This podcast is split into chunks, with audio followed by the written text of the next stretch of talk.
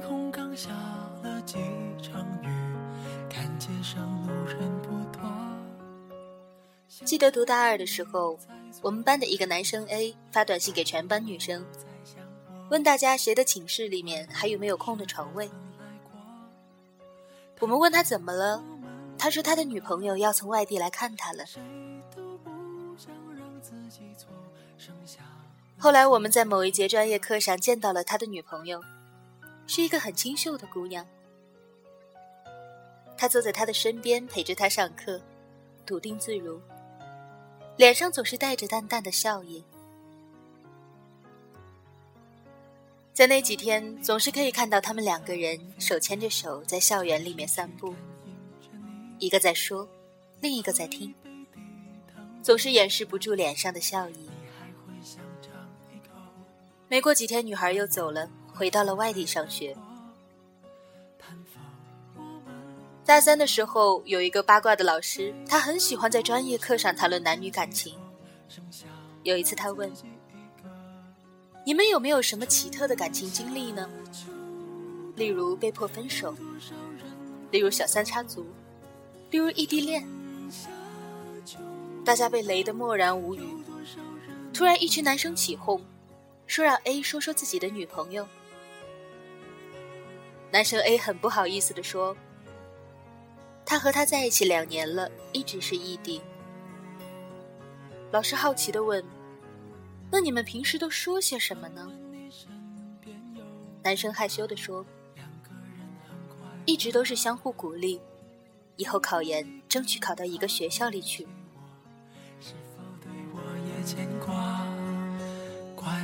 是否也来过你们两个？谁都不想再让你哭，剩下你自己一个。春夏秋冬，有多少人会走？春夏秋冬，有多少人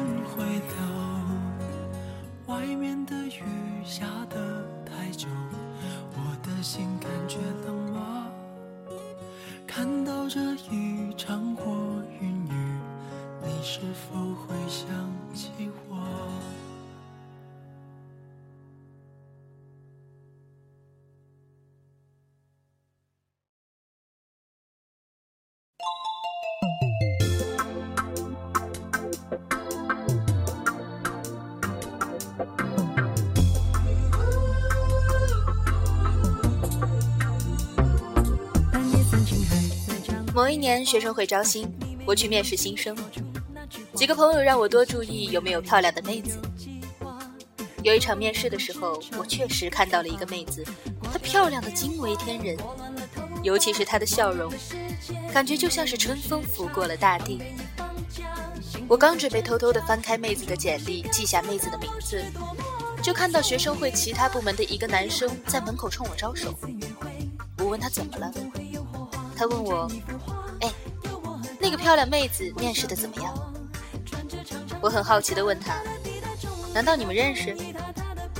他笑了笑：“这个是我女朋友。”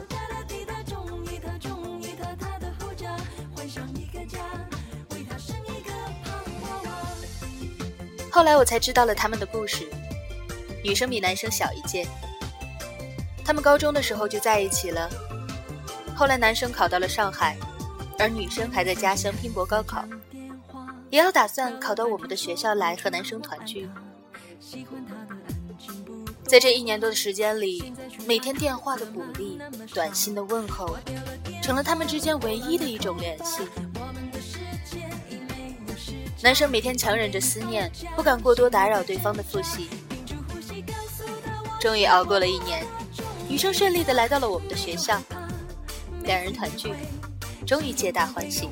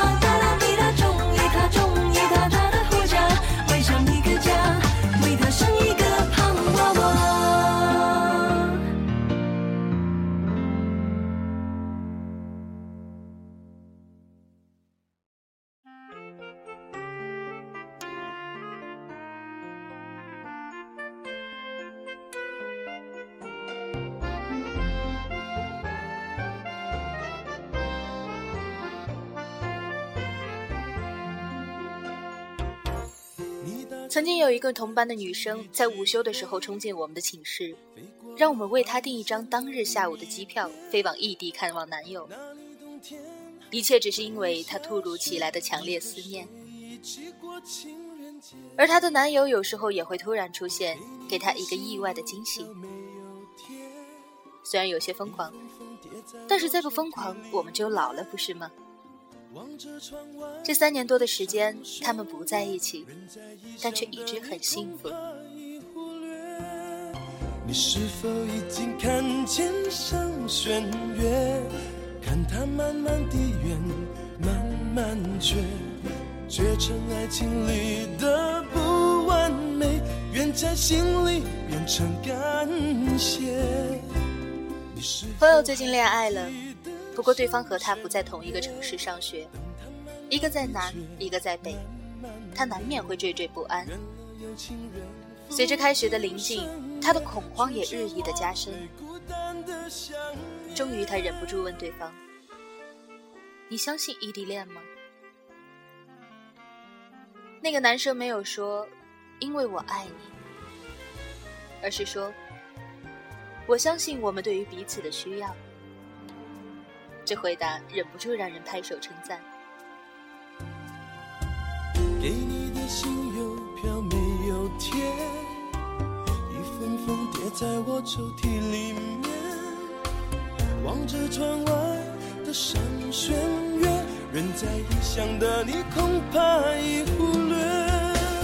你是否已经看见一对学长和学姐走过了四年的时光？这其中有一年的时间，学姐在国外参加交流项目。那个时候有很多的人都不看好他们，认为肯定会分手。可是他们偏偏走了过来。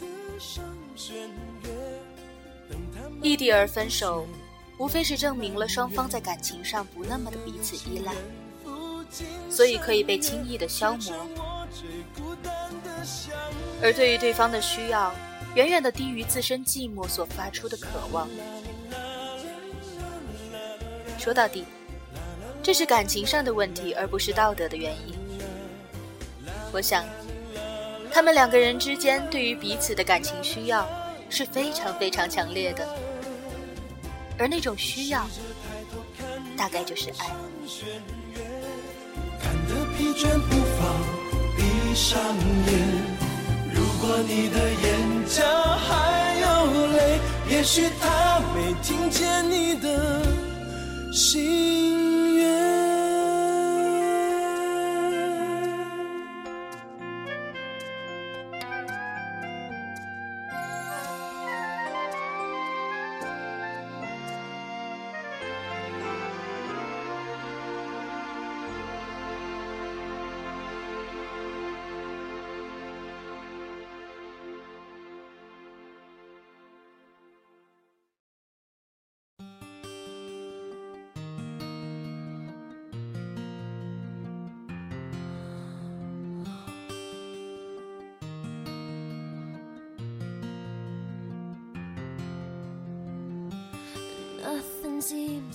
爱情里最需要的，莫过于精神上的彼此陪伴。有着共同的人生目标，有着相近的观念，往往就会走得比较长久。忠贞这种东西是不可以强求的。大抵一段感情可以走过各自孤独的时光，可以走过难解难逃的距离，无非依靠的，就是相互需要四个字。有那么多人的温暖，而我却只能够感受到你的温度。而那么多人在经历了风霜之后，你却只肯把你的温度与我分享。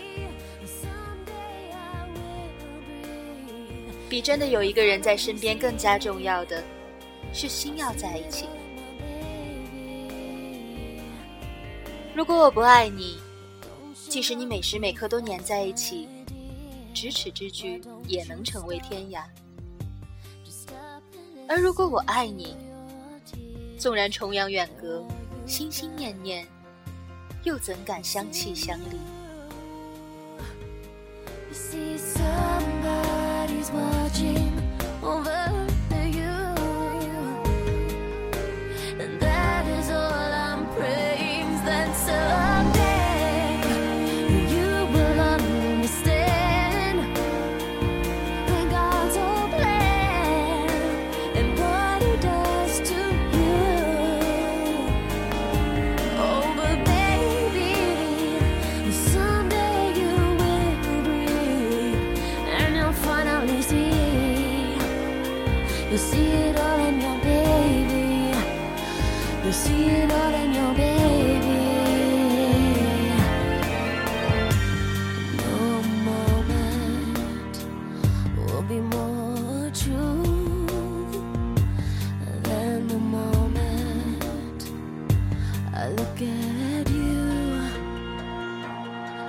自。